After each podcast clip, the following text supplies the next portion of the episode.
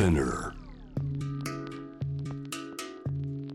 グローバーがお送りしております。J-Wave シャンダープラネットさあここからは海外在住のコレスポンデントとつながって現地の最新ニュースを届けてもらうニュース from コレスポンデント今日はミャンマーヤンゴンとつなぎます。世界にミャンマーのエンターテインメントを届ける会社メイクセンスエンターテインメントゼネラルマネージャー新町智也さんです。よろしくお願いします。グローバーさん、メングラバー組合お久しぶりです。お久しぶりです、えー元気そうな声が聞けて何よりです、えー今まで何度もご出演いただいて昨年末にもご出演いただいて、えーやはりミャンマー軍のクーデターがあってそこから、えいろんなお話伺ってきてるんですが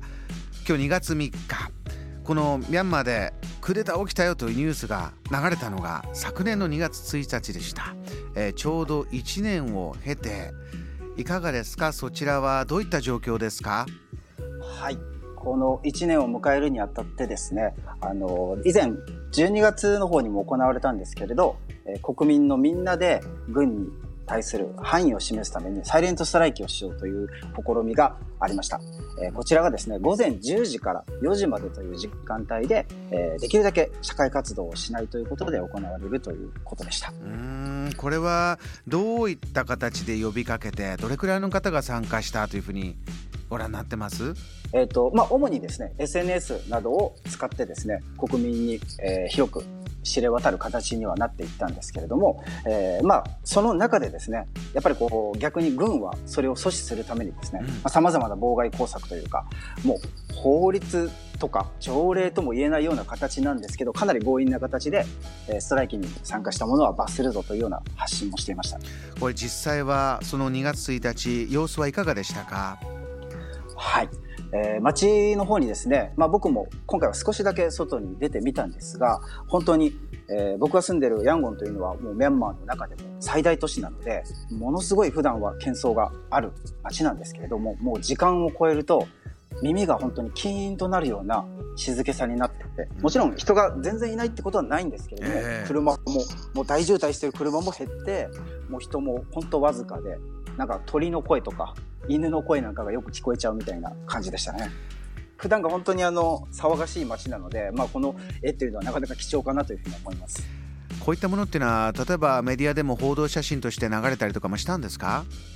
はい、えー昨年のですね、まあ、世界人権デーこれ12月10日にあった時にもこのサイレントストライキは行われたんですが、まあ、その時と同様こちらでですね独立系メディアと呼ばれるこの現状ですねミャンマーのほとんどのメディアは軍によりこのライセンスを剥奪されているっていう状態なんですけれども、うんまあ、それでも、えーなんとか真実を報道するために軍から逃れながらも活動を続けているメディアっていうのをこの独立系メディアって呼ぶんですが、まあ、この独立系メディアで各社の報道ですねあの全国的にサイレントストライキが行われたというのは報じられています。あのーずーっとそちらにとどまって新町さんも生活をする、えーいろんな思いを抱えながらこの時間の経過とともにねいろいろまた思いも新たにしてる部分もあると思うんですがこの1年経った、そしてこういったサイレントストライキ街の空気も感じた今はどんなお気持ちですか？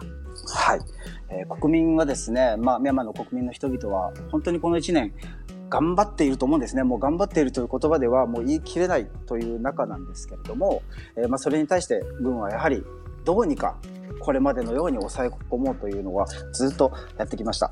で、私はこれまで日本とミャンマーというのはすごく大きな縁がありますと。なので、えーぜひその友好的な意味でたくさんの人にこの大変なミャンマーも知ってもらってほなんとか応援してほしいというふうに発信をしてきたんですがあのそれ自体は、まあ、今でも変わらない事実なんですけれど、うん実はもう一つ